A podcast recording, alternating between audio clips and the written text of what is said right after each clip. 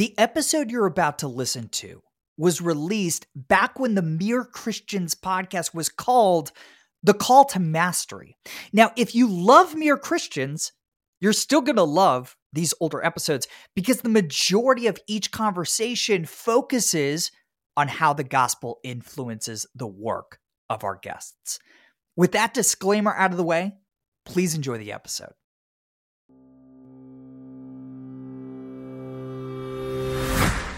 Hey, everybody, welcome to the Call to Mastery. I'm Jordan Raynor. This is a podcast for Christians who want to do their most exceptional work for the glory of God and the good of others.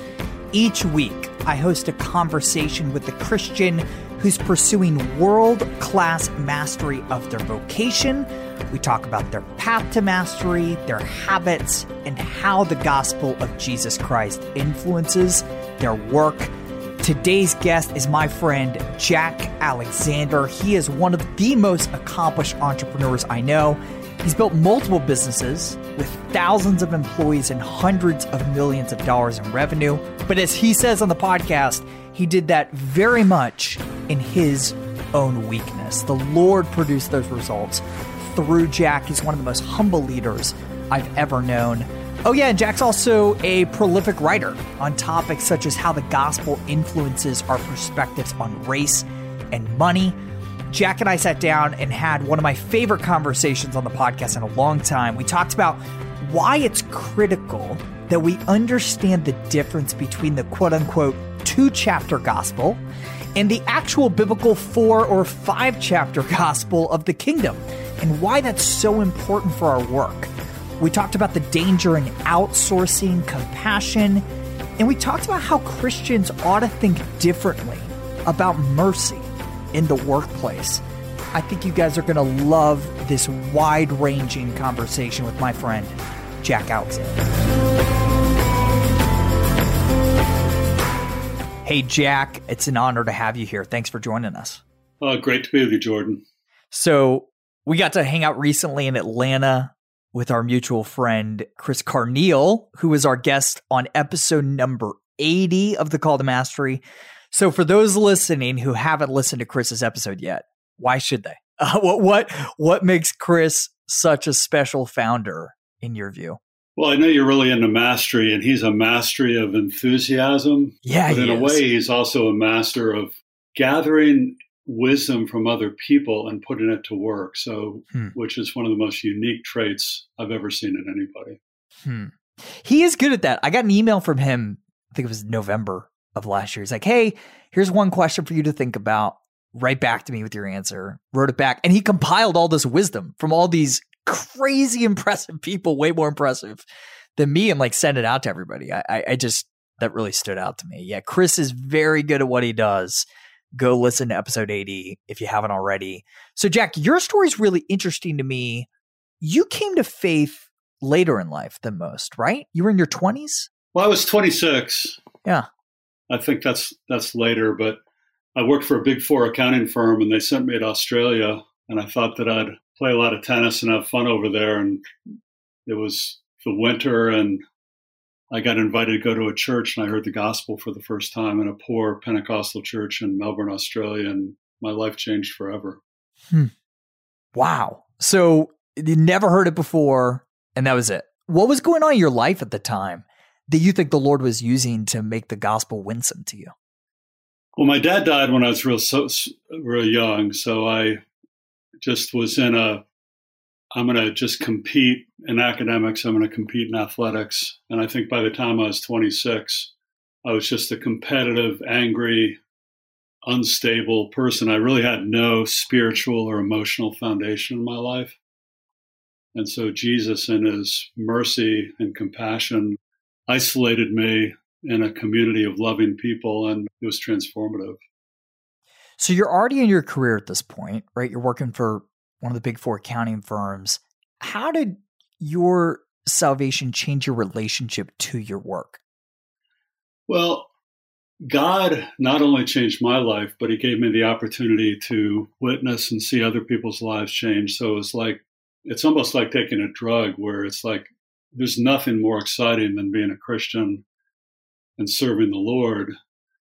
And it's almost like I didn't want to be a business person anymore. And I think God made it clear to me that He called me to be excellent in business. It was really a struggle for me because I was trying to, this whole thing that you're so good at, integrating faith at work and work, I didn't really know how to do that.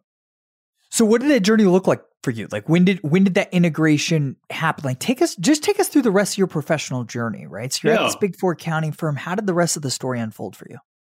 My work started being blessed incredibly after I became a Christian. So they in the Atlanta office assigned me to the largest company as a manager in the office, and everybody who got that account became partner.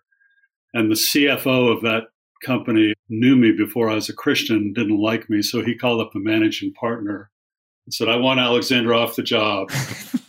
and they put out a memo to like 700 people that I had gotten this account, and so then they put out another one that somebody else got it. So I remember going home to my wife and said, I know God wants us to be humble, but I didn't know he wants to humiliate us. right. Jeez. Jordan, they gave me this tiny little on my time report, this or my schedule gave me this tiny little account that nobody had ever heard of. And I tried to say, I can't go from the largest account in the office to this tiny little account nobody had ever heard of. And it turned out it was this billionaire in Europe who ended up hiring me two years later. So and then that accounting firm, Arthur Andersen, which was actually number one in the country at that time, ended up going out of business. I had a 20 year career with a billionaire. He had about a billion dollars in real estate that I was number two over in the United States when I was 32. And then I did that for about six years. But when I was 36, so I was still working in the real estate, he said, I want to go into the service industry and so go find me a service company to buy. So he and I bought together a small travel agency in Atlanta that had about 50 people. And over the next 15 years, that grew to be the number two company in the country to American Express. Right now, it's BCD Travel, it's number three in the world. Hmm. Along the way, I bought a technology company for $90,000 that had four programmers, and it grew to over a thousand employees and a hundred million dollars in revenue. Wow. So anyway, when I, I turned 50, my company, I started getting awards and things were going great. So the billionaire, I think we were on a trip together and we were actually watching like the final four together in a room. And he tells me how he wants me to go to India and China and all over the world to build a global company. And I said, I really don't think I can do that. And he handed me a pad of paper and he said, just write everything you want on it.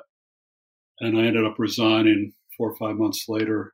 I remember getting on my knees and saying a prayer to the Lord, Lord, I want more of you and more of your kingdom. So I was like 50 years old. Everything started going haywire. I'd led this guy to Christ, and I was in a small group of people, like seven guys. And then two months later, he committed suicide. And then I sort of went into a depression because if you're discipling somebody and then they commit suicide, that's pretty rough. And I started mentoring his sons. And then a, another kid came into my life whose father had abandoned him, and I started meeting with him. Then my wife got sick for the next five years. And basically, the bottom line, Jordan, is God was saying that I didn't know hardly anything about humility or servanthood. And, and Jesus was going to teach me how to be a servant. So the next 18 years, everything I've done has been helping somebody to improve their state. And I did start one sort of nonprofit and one software company during that time. So that's the trouble having older guests because you get a longer story. So that's it. no, it's, it's not the trouble at all. I love it. So over this 18 year period, what has the Lord taught you about what it means to be humble yet ambitious, if we can use that word in business? Like, how do you manage that tension?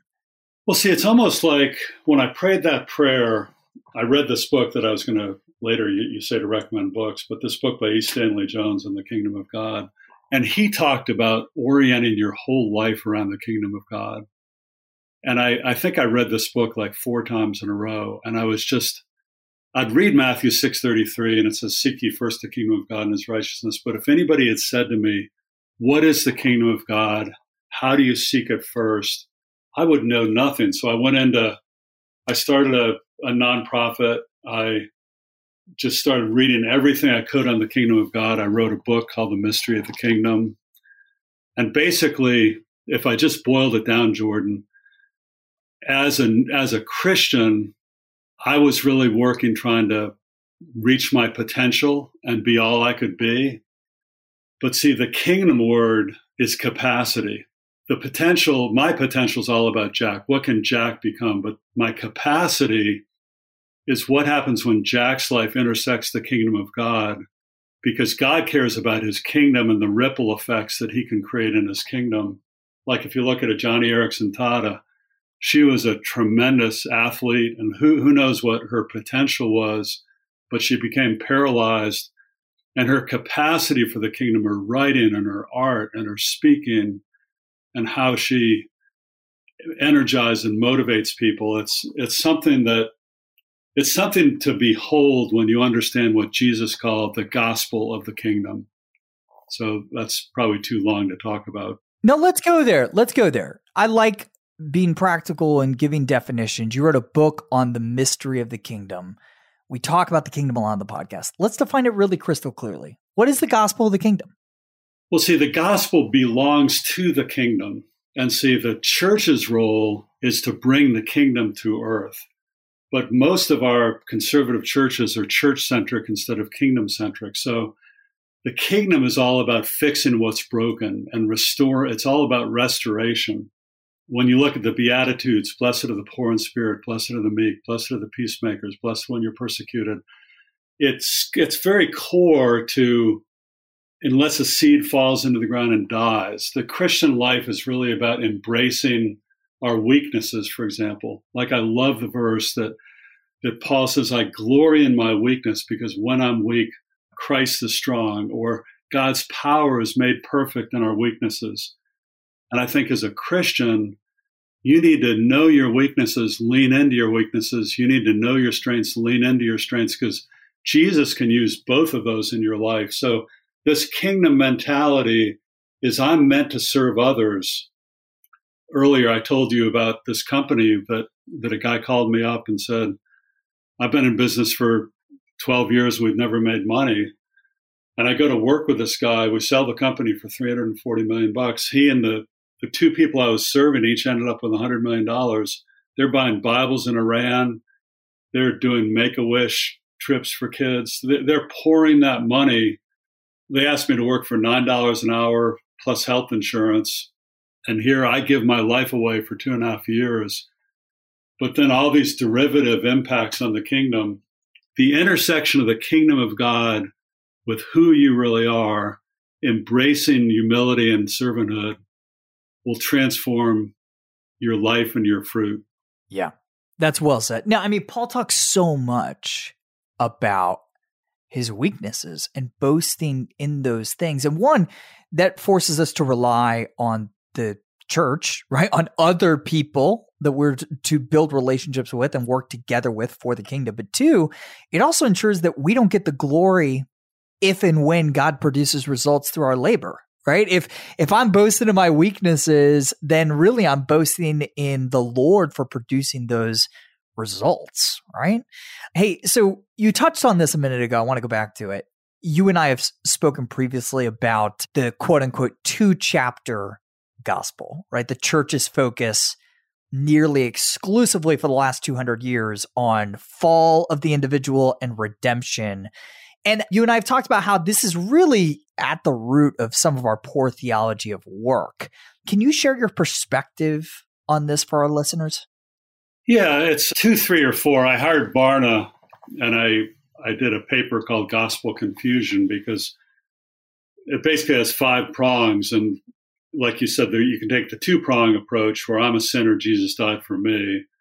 Sort of the Billy Graham approach is the four prong gospel where creation, fall, redemption, but life is tough, but Jesus is coming back.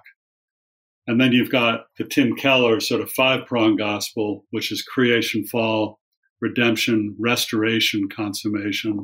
And Keller says, we're not saved by restoring things, but we're the purpose of the gospel is saved to restore. And so I think that basically you've got a vertical gospel and a horizontal gospel.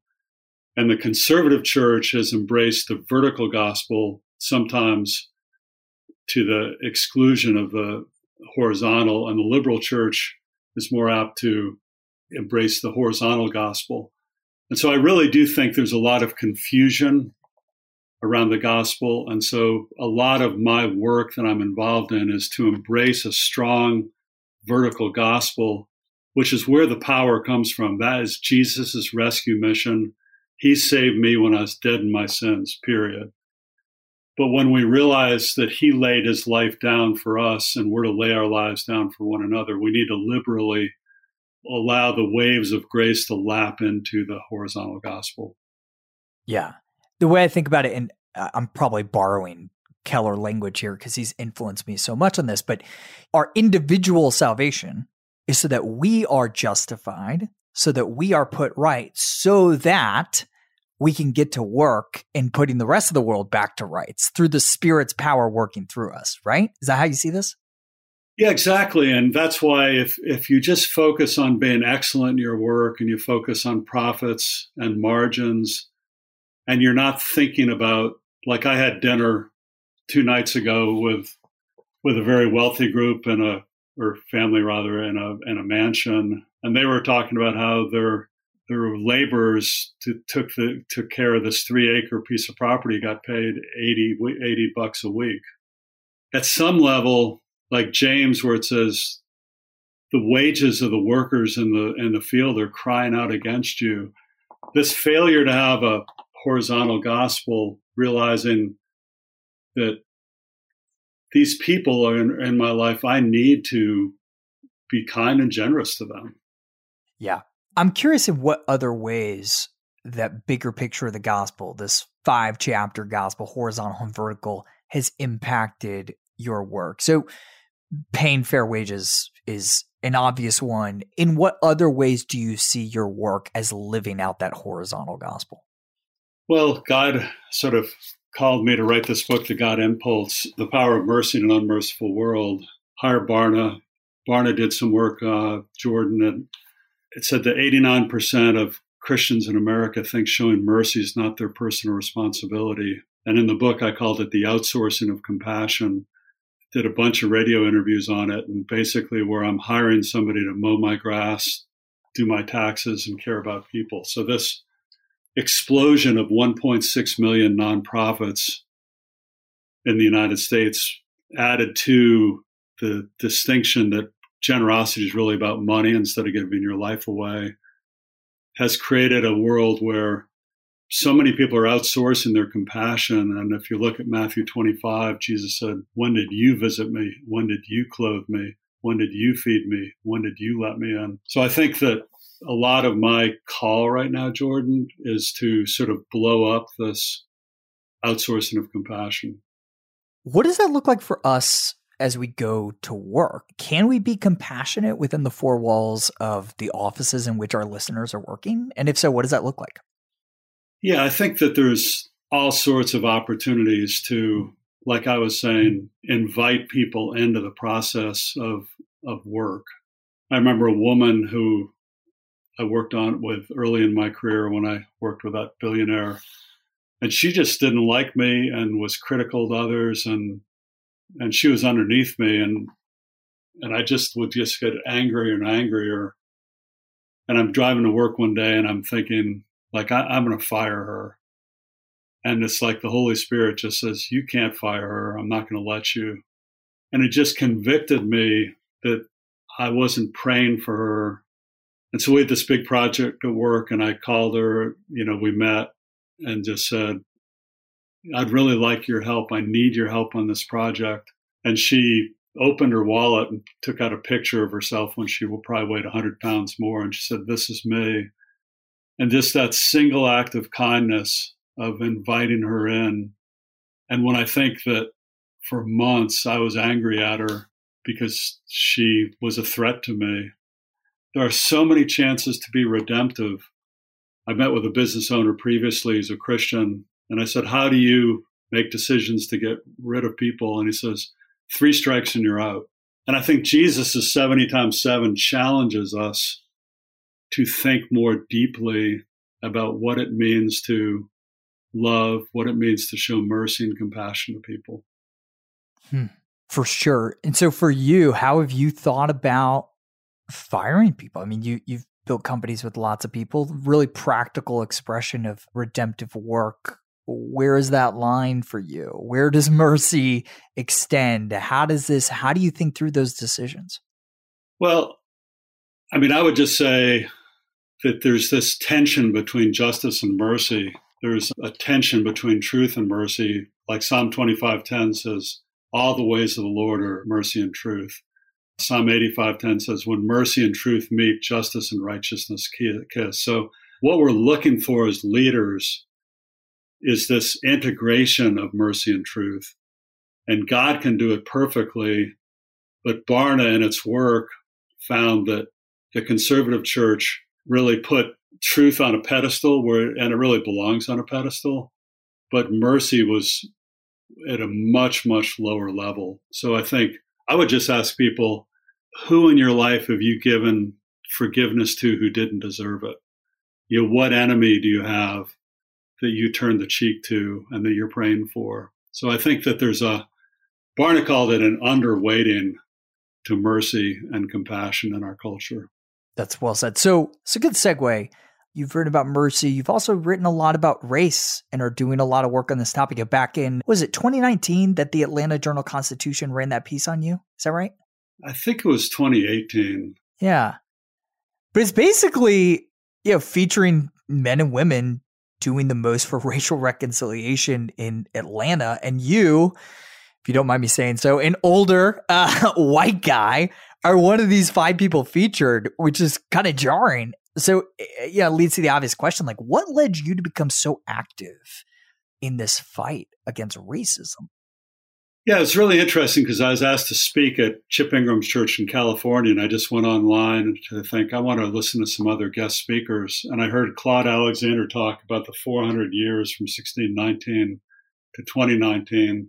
And he was the most gracious, professional, excellent communicator on this topic. And he talked about the Homestead Act and how slaves initially were supposed to receive 40 acres and a mule, and then Lincoln got killed and and Johnson took over. And, he, and he's giving the whole history of the GI Bill and how my dad goes to war in World War II. He could get a loan, but the black soldiers. And he just, I heard that and it just struck me in such a way that I ended up calling up Claude Alexander, going to Charlotte, meeting with him. In the meantime, I was reading books. I came across Ezekiel 9 that says to grieve and lament and even wail over injustices and abominations in the city.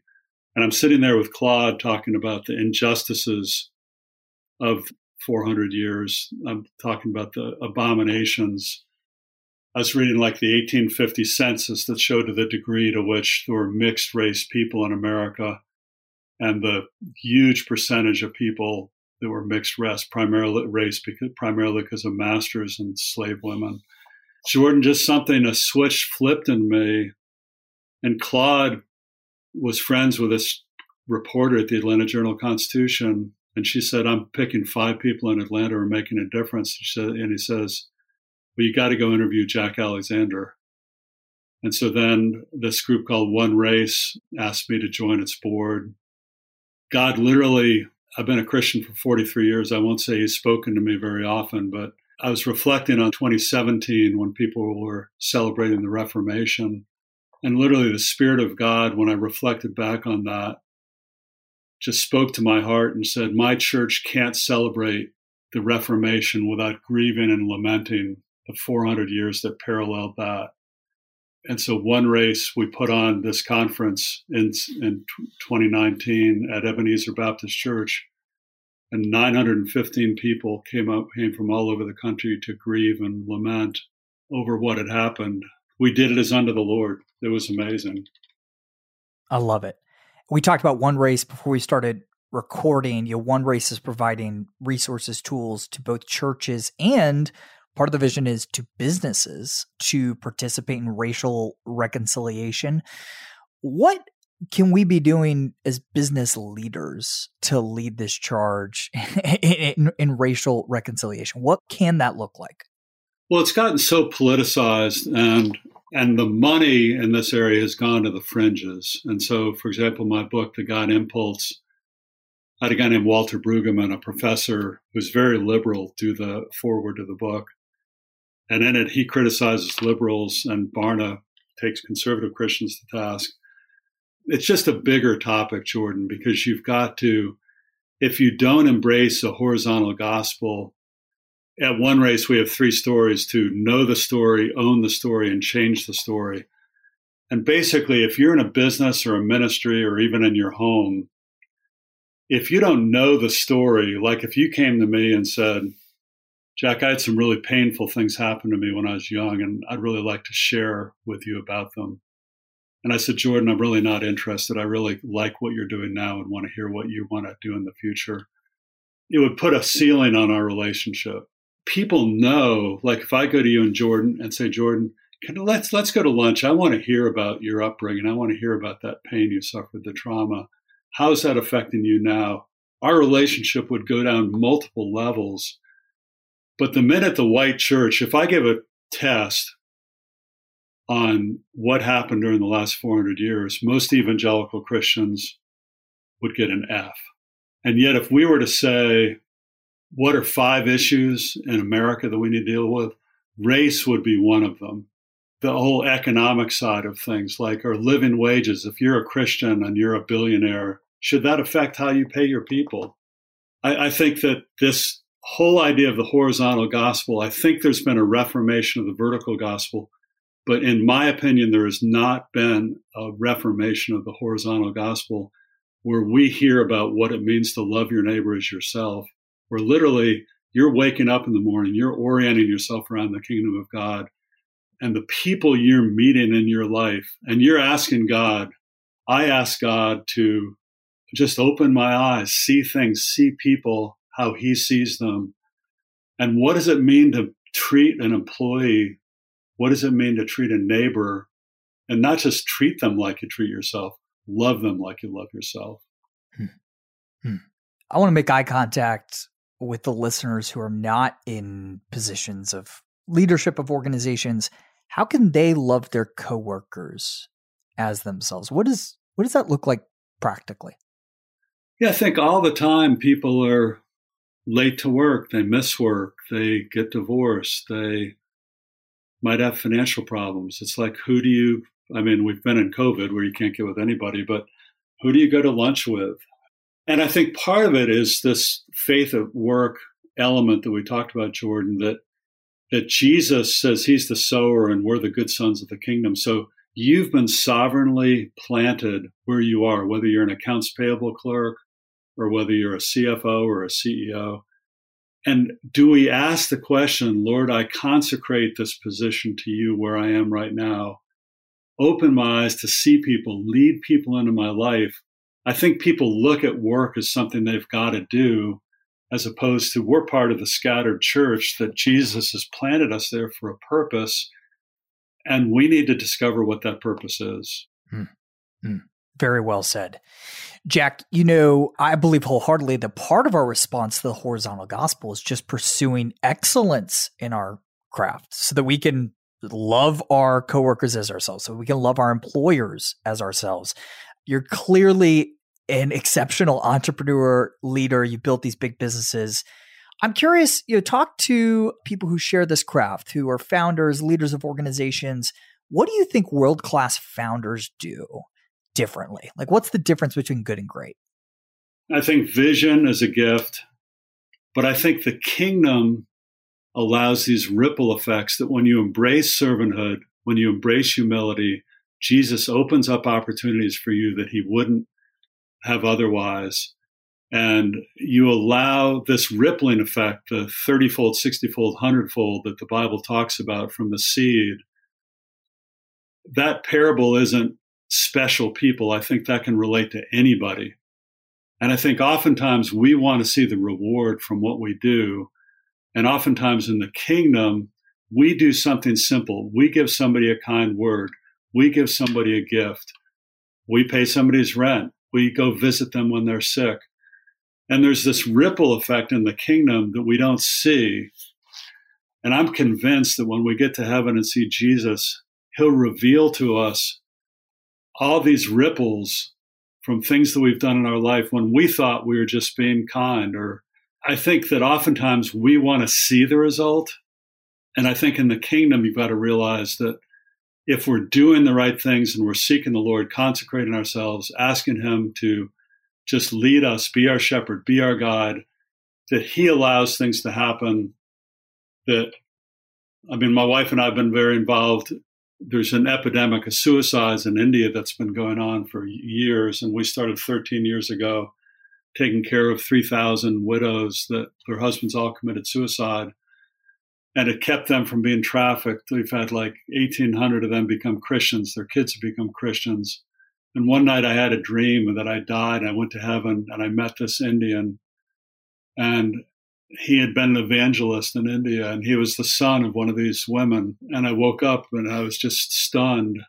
But I think it's it's a picture of we invest in the kingdom and there's fruit happening all the time that we don't see that we're part of that we'll we'll get to see one day. It's it's very hopeful.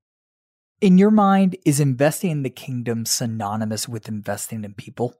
I think very much so, Jordan. And I think that one of the things I've been on the warpath for is sort of against this financial generosity movement because the Bible says God so loved the world that he gave.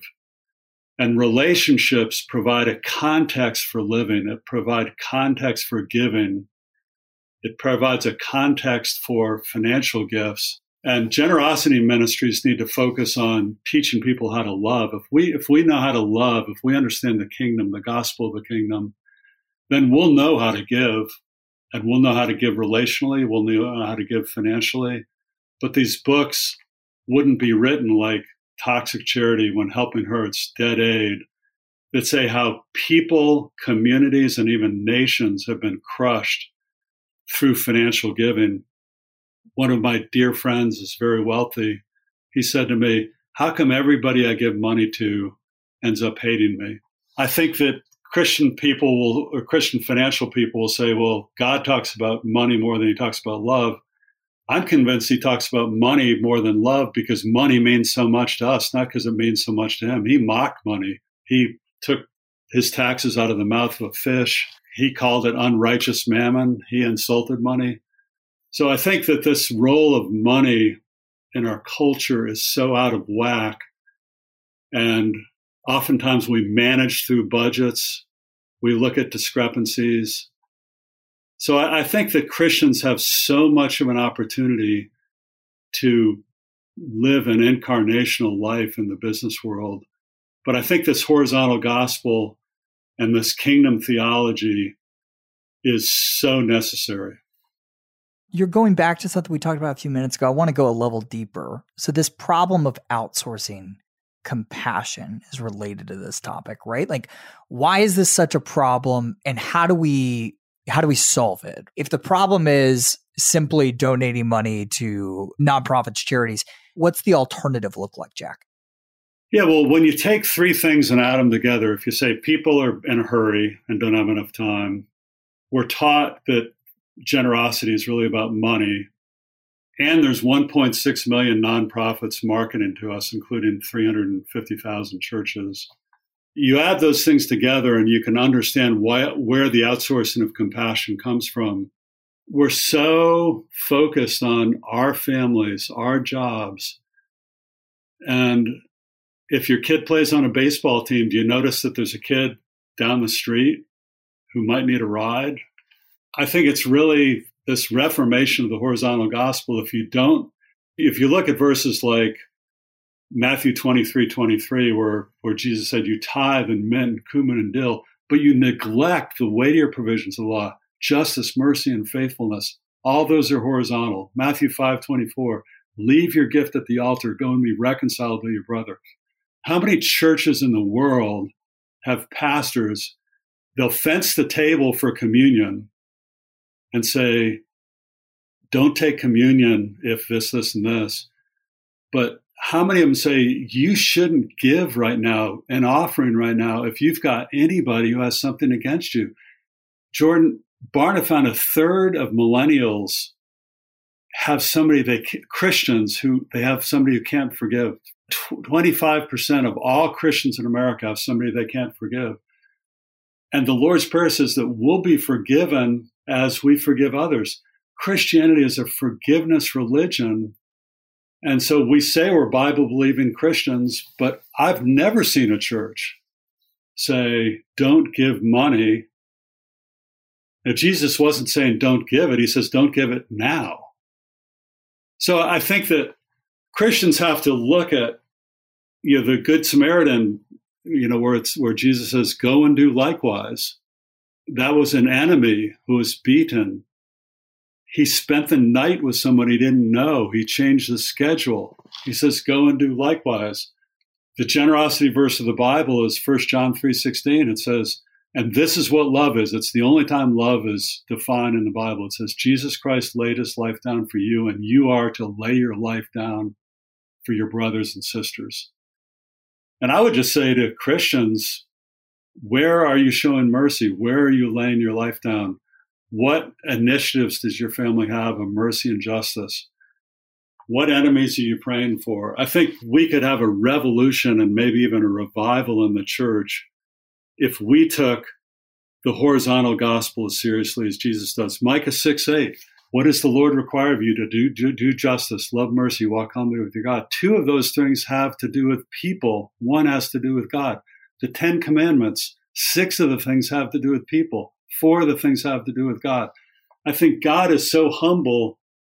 He says, I desire mercy rather than sacrifice. I would rather you be merciful to Joe than to sacrifice something to me. God is so humble, but we as a church, when you look at the racial situation over 400 years, how well has the church loved African Americans? I'm reading a book right now about how we've treated Jewish people. And yet we're a people that Jesus says they'll know you by your love. So I really, obviously, totally invested in this and excited what God might do. I think part of this, part of the ability to love people this sacrificially comes down to hurry. I'm glad you brought that up and made made that connection, right? Because if we are and listen, I love discipline. Paul celebrated discipline, self-discipline and everything, right? But if we're too married to our routines, we can miss out on the people that the Lord is putting in our path to love sacrificially.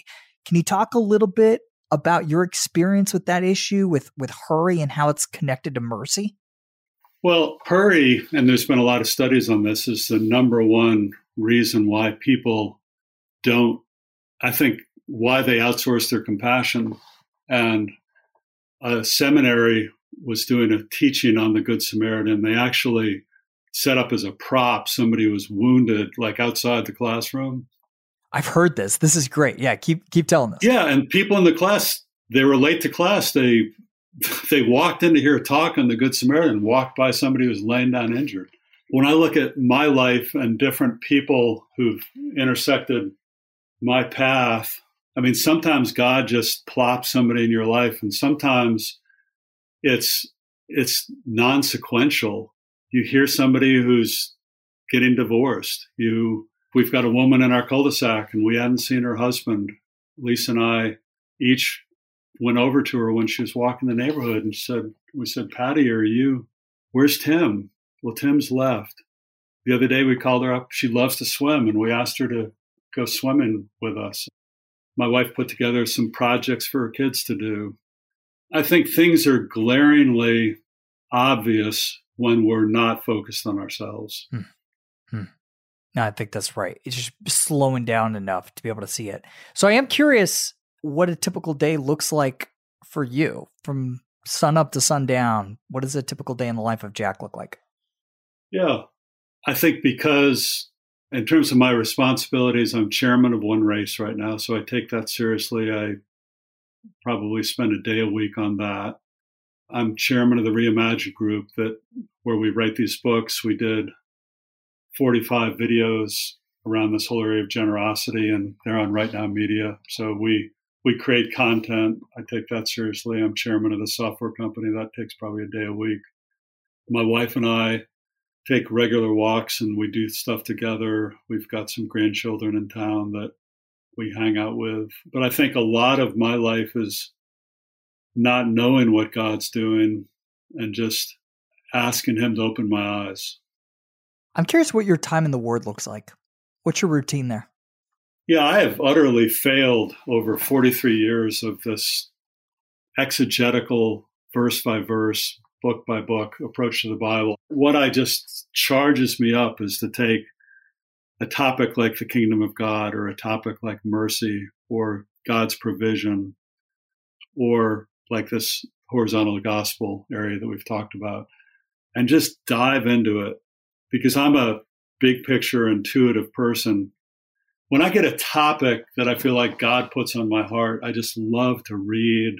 I love to memorize scriptures around them. I love to, but if somebody said, go read the book of John chapter by chapter, I'm, I just don't do as well. That's so fascinating to me. I love that method of study, just being attuned to what the Lord's putting on your heart and going deep. Jack, you know, we end every podcast episode asking three questions. So, number one, which books do you tend to recommend most frequently to others? You mentioned one a while back that I want you to highlight again. What's the one you read four times in a row? Well, the first one, it's a short book called Humility by Andrew Murray. Hmm. I bet you I've read that eight or 10 times. Wow. It basically grounds us in that we were created by God and God's the subject and we're the object. You know, mm-hmm. it just says, mm-hmm. you know, we are created by Him for Him. I would encourage everybody, every Christian, to read that book because to me, the kingdom starts with that. And it, if you need to understand that the first shall be last and the last shall be first. So, Humility by Andrew Murray, The Unshakable Kingdom by E. Stanley Jones is the one I mentioned that yeah it just goes on and on about the kingdom. But if you don't know much about the kingdom, maybe you'll be like me. So humility, I've read eight or ten times. The Unshakable Kingdom by E. Stanley Jones. And as always, you guys can find those books at jordanraynor.com slash bookshelf. Jack, who would you most like to hear on this podcast talking about how the gospel influences their work? Yeah, I would probably say David Allman. He's a good friend of mine. Uh, he and I have been in a small group that's kingdom oriented, about seven of us business people, but we get together once a month and we challenge each other on what we're doing in the kingdom. But David, he's one of the biggest real estate developers in Atlanta. He adopted Nicaragua like 16 years ago, and he's helping over a thousand farmers there. He's involved in affordable housing in Atlanta. He's a humble guy and just a very effective guy. That's a great answer. Hey, Jack, looking back on this short conversation we've had together, what's one thing before we sign off that you want to reiterate or highlight for our listeners? Yeah. Yeah. In my book, The God Guarantee, I talk about the importance of consecration, how every sacrifice was consecrated to the Lord. And you know, it sort of talks about how to live a sacramental life. And I would really ask people if they ever consecrated themselves and their work and just look at it from a standpoint of an offering of Lord Jesus, make make this part of my life holy. I surrender to you. I ask for your guidance, but I think that's very important. Hmm. Very, very well said. Hey, Jack, I just want to thank you for the incredible redemptive work you're doing in the world and, and, and working hard as unto the Lord to make it more like the kingdom. And on a personal note, by the way, I just want to say thank you for your tremendous encouragement of me, of my work. Hey, Jack, where's the best place for people to learn more about you and your work? Can you rattle off some websites that people can find you at? Yeah, the reimaginegroup.com is probably the main one. It, it lists a lot of the, the products. Right now, media has a lot of our video work on there that we've had a, a lot of people review in small groups on personal study. It's great. Jack, can't thank you enough for doing this. Thanks for being here today. Okay. Thanks, Jordan. God bless. I usually take a page of notes during these conversations. I filled up about two on that episode, and I'm going to have to go back and really meditate on a lot of this stuff, a lot of convicting words from Jack, but so appreciate his Christ centered approach to business, to work, and just his humble, Christ like spirit. Guys, I hope you enjoyed that episode as much as I did. Hey, if you're loving the call to mastery, go tell your friends about it. Who needs who in your life needs to hear Jack's words today? Text them an episode, text them a link to this episode, and while you're at it, if you don't mind, go rate the podcast on Apple Podcasts so that other people searching for these answers can find this content. Hey, thank you guys so much for tuning in this week. I'll see you next time.